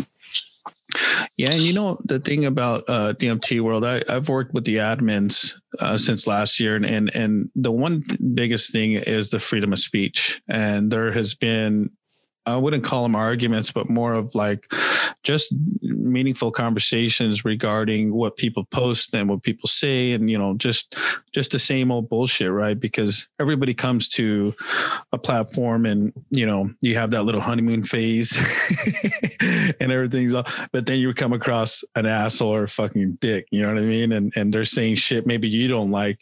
And that was a big thing that was upheld was, you know, as long as, you know, this person is not, you know, hurting anybody or endangering anybody, then, you know, it's kind of one of them things where, you know, in real life you have freedom of speech, but, you know, if you walk up to me or come into my house and say something that I don't like, you know, that's, you, you kind of have to be prepared for the consequences as well, you know? Exactly. And also, I mean, I feel like if you're going to have a conversation, like, you know, the whole process of having a conversation, presenting, you know, presenting fact, you know, factual, uh, you know, statements and then comparing them against the opinions of like the, the whole process. Like, I feel like once it deteriorates into just name calling, it's not accomplishing anything. So like, I understand like stopping it at that point, but to broad say like, no, we're not going to discuss this at all because we know you're not mature enough to handle it. That, that is just, like you said, counterintuitive. Yeah. It's ridiculous, man. I, I'm, I, I'm I'm really not much of a social media type dude. Uh, I've never have been. My my thing is just coming on and meeting people, talking with people, having conversations, learning new things. Um, but I will say that, um, you know, I, I'm mainly on D M T World, man. You know, that's that's my thing there. So, you know, I, I support the site and uh, I'm glad it's there. I think that there's a reason why it's there. And I think that that reason is... Um, as viable. You know, I've, I've taken, I've taken that template and, and, you know, released it into my real world here locally. And I mean, we're, uh, we're slowly creating our own scene and our own reality here, you know, just trying to shift the perception of, of the local populace, you know? Yeah, that's awesome, man. I think, I think that's a really powerful thing to do, man. You know, I was talking to, uh, another member last night and I've heard this many times before, but it, it really makes sense in this conversation where, you know, tend to the garden. What is it? Tend to your own garden, or tend to the garden that you can reach, or whatever the case. But I mean, I mean, that's true, right? I mean, I, I can sit here and we can argue about global issues, but me, myself, you know, I have to take care of what's right here in front of me, which is my family and then my community. And, you know, that's more powerful when you have multiple or thousands or hundreds of thousands of people doing that all at once. You know, that changes and in a global perspective, you know? Absolutely. Yeah, no, I'm, I think that, uh, I mean, when, I think that when people first hear the platform D M T World, they're like, oh, well, are we allowed to talk about other things now? And I was yeah. like, yeah, man, it's, it's kind of encompassing, like, you know, the, the whole mindset. No, it does. I mean, it also, it also, even for me, uh, when trying to find people for the, for the podcast, I mean, it also presents obstacles. You know, people see D M T World and they're like, oh, fuck that. Right. Exactly. Because D M T D M T is a powerful hallucinogenic. it'll uh it'll it'll shift your your reality, man. I mean, it's uh it's a pretty powerful substance for sure, and, and a lot of people are um I mean, I, I understand the, the obstacles that brings, but you know, the, the once you get on the site, I mean, you see that it's more than just D M T. It's just space, you know, and that's a space for like-minded people, and you know, there's no censoring or anything like that, and and it's a community. Yeah, I mean, that's def- I mean, people are definitely the nicest on them. I mean, of all the different places I go, I mean, that's one of the reasons I want this switch to happen, is because I'm so sick of seeing all the negativity on Facebook. And there's some Facebook groups that I didn't even dare go into just because I heard stories. I was like, oh. Hey, but you know, I mean, that happens sometimes. I mean, I, I don't, I don't know. I, I really don't know what Facebook is like, but I do know what it's like to, um, be on, you know, the like moderator side where, you know, you get the same kind of shit happening all the time. And sometimes it gets a little bit tiring, and sometimes, you know, you, you may not be so nice to some people, you know, just because it's a, it's a consistent thing. You get a little bit complacent, you get a little tired of it. And, you know, sometimes, sometimes, you, you know, it gets to you. And, and, you know, I've been in me in, in other online communities where you see it like that and people take it like that. And right away, they're just kind of turned off by the whole thing. But I mean, I don't really see that happening so much at D M T World yet. I mean, yeah, it's still smaller community. So there's still a lot more to, to see unfold once it gets, you know, to a larger size, you know, like, like the, like the Shroomery, Shroomology, Mycotopia, like all D M T Next, it's like, you know, hundreds of thousands of people. I'm sure that's going to, going to affect, you know, the whole atmosphere. Yeah. I mean, that's the one, that's one of the things I never understood. You have so many, you know, so many guys that say like, you know, their primary thing is they want to help beginners, and like, you know, they're here to help teach noobs how to grow in the proper way and stuff. And I mean, like, okay, so if you're doing that, you know, you're going to be hit with tons of dumb questions. Yes. Like if that's going to, that's one, if that's where you want to be, like, you're going to have to learn how to be nice about those dumb questions. Yes. Yeah. That's definitely something that, that patience that you have to work on for sure. So, um, is there any other like project you got going on? What, what do you got going on for the future, man?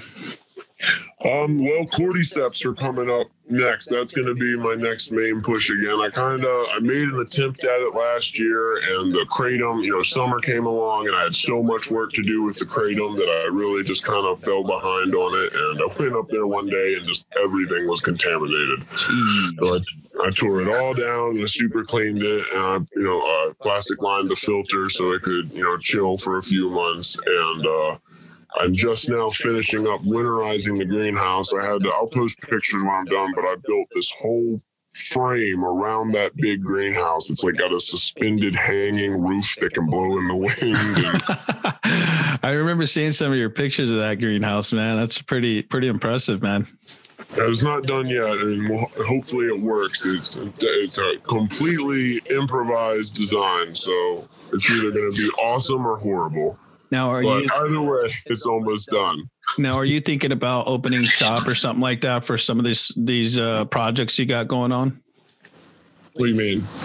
Yeah, like a not a storefront, but like a website or something, or some kind of uh, I don't know, marketplace posting or something like that? Yeah, so I'm working with a couple of different people on um on being able to like to send out the different genetics. So like I have people I work with with the different fungal genetics, and uh, I have plans with the cordyceps, and like I built that lab. If uh, if I can get the cordyceps going, I'll be doing my own uh, extractions on that. Um. And then the kratom clones, uh, there should be uh, a site launching here soon um, that I'll be able to move them through, and I'll kind of be able to send out, you know, d- different genetics to people and hopefully get some more people growing kratom. And hopefully, if I can continue things moving forward, I'll eventually be able to start supplying actual kratom product. Well, man, uh, once it once it does happen, man. Um... Uh, I'm I'm down to support it, man. You know, I I, I really like everything you're doing, man, and I, I think you're really cool, dude, man. And uh, I, I like your style, man. I, I'm, I'm I'll be glad to to support you or anybody doing anything like this, man. I think uh, the support from each other is is very important in this community, not just D M T world, but the global, national, and global community. Oh yeah, absolutely. Especially like given, you know, the, the terms under which a lot of this has to be done. I mean, you know, like I said, by, by so many people and in so many different official terms, what you're doing is wrong or bad, that, yeah, it really does help when you have other people saying like, no, you're doing the right thing and this really is helping me or whatever. You know, that reinforcement goes a long way. Yeah. Uh, you know, to help keep people going. Cause I mean, the stress gets to you, man. Like yeah. all this is stressful. Yeah, including the the ever looming feeling that you can get thrown in fucking jail for this shit. Right, that's exactly what I'm talking about. It's so fucking yeah. backwards, man. Like, I'll tell you something. When when I was cultivating um, my own plants for myself, um, I spoke to my children, you know, because they saw this process that I was going through. You know, they saw who I was prior to it, and they saw me changing, you know, uh, during the whole cultivation aspect and ingesting my own medicine. But I remember one time um, having a talk to my sons, and my sons are, you know, my youngest son is seven years old. So, you know, he can kind of understand, you know, what I'm telling him, but you know, all my other boys are older. And I remember talking to them and saying like, hey, you know, this stuff is, uh, this stuff is illegal. Like I can get put in jail for this. And they were just so fucking confused. They were completely confused. Like, why would anybody do that? You know, and this is a child, you know, seeing it for what it is. You know, when you, when you see that, man, I mean, it, it may really makes you question this reality. You know, what the fuck are we really doing when we live in a world where you can go to jail for a fucking plant? Right. Or, you know, when you start outlawing nature and and promoting, you know, pharmaceuticals. Yeah. And the fact that so many people accept it. I mean, there's so many people that like, I mean, even today someone made a post and they were talking about microdosing helping their, uh, you know, their appetite or something. And someone had jumped in on there, you know, saying, stop doing drugs. It's, it's screwing you up more or something. And it's some like eighteen year old kid who like, I mean, how the fuck do you know anything? A, yeah. And B, I mean, if you go to a doctor, they're just going to give you other drugs. I mean, you know, people try and deny how much, uh, how big a role drugs play in our lives. But I mean, next to food, drugs and medicine are, you know, pretty up there. Yeah, they are. That's why it's it's F D A, right? Food yeah. and Drug Administration. They had to put those two motherfucking things under one roof. But yeah, man, but with the, when I think of it that way, I mean, I did a lot of fucked up shit and broke law for a long time for completely selfish reasons. I did it for money, and not even money, because I didn't do anything with the money but buy heroin. I did it for heroin. And if I was willing to do all that, you know, risking my freedom, how could I possibly seek redemption if I wasn't willing to risk the same thing and trying to set things right? True. I mean, it, it takes it takes a brave person to to do that, you know, and to to recognize that. I one hundred percent agree with you, man. Um, Listen, uh, it's been really good having you on here. I really appreciate you taking the time out to to come on and and, and speak with me and, and everybody that's listening here. Um, before we end this here, is there anything you would like to say to anybody listening, or, or just anything in general, anything you'd like to promote? Um, mostly, you know, just when when you when you use these these medicines, you know, go in there with a purpose, especially the mushrooms. You know, when you if you have something you want to work on, don't just take it and, you know, wait to see what happens. Try and go in there with something that, you know, you want to fix and what you want to better yourself. And uh, really, that's the, the biggest thing I hope to see, you know, a change in, is that more people look at this as, you know, medicine and then a drug. I mean, it's, you know, it's fun to talk about, like, you know, how you tripped your balls off and, you know, you saw Mario throwing pizzas at you or whatever. Right? But um, it really is a medicine, man. And I think that it can help a lot of people. And uh, I, I hope I get to see it. Well said, man. Well said. Um, uh, if you have anything, like uh, any any links or anything to any of the projects or anything you got going on, uh, we'll put it in the description. If not, we'll just uh, you know, leave it be. But again, man, like I said, thank you for your time. Thank you for coming on here. It's been a, it's been a pleasure, and I, and I'm glad that you're part of the, the the community there. I really am. Yeah, man, absolutely. Thanks for having me. You just do it like you breathe. It, doesn't it really astonish you that you are this fantastically complex thing, and that you're doing all of this and you never had any education in how to do it? Never learned, but you're this miracle. Well, the point is that from a strictly physical, scientific standpoint, this organism is a continuous energy with everything else that's going on. And if I am my foot, I am the sun. I am the sun.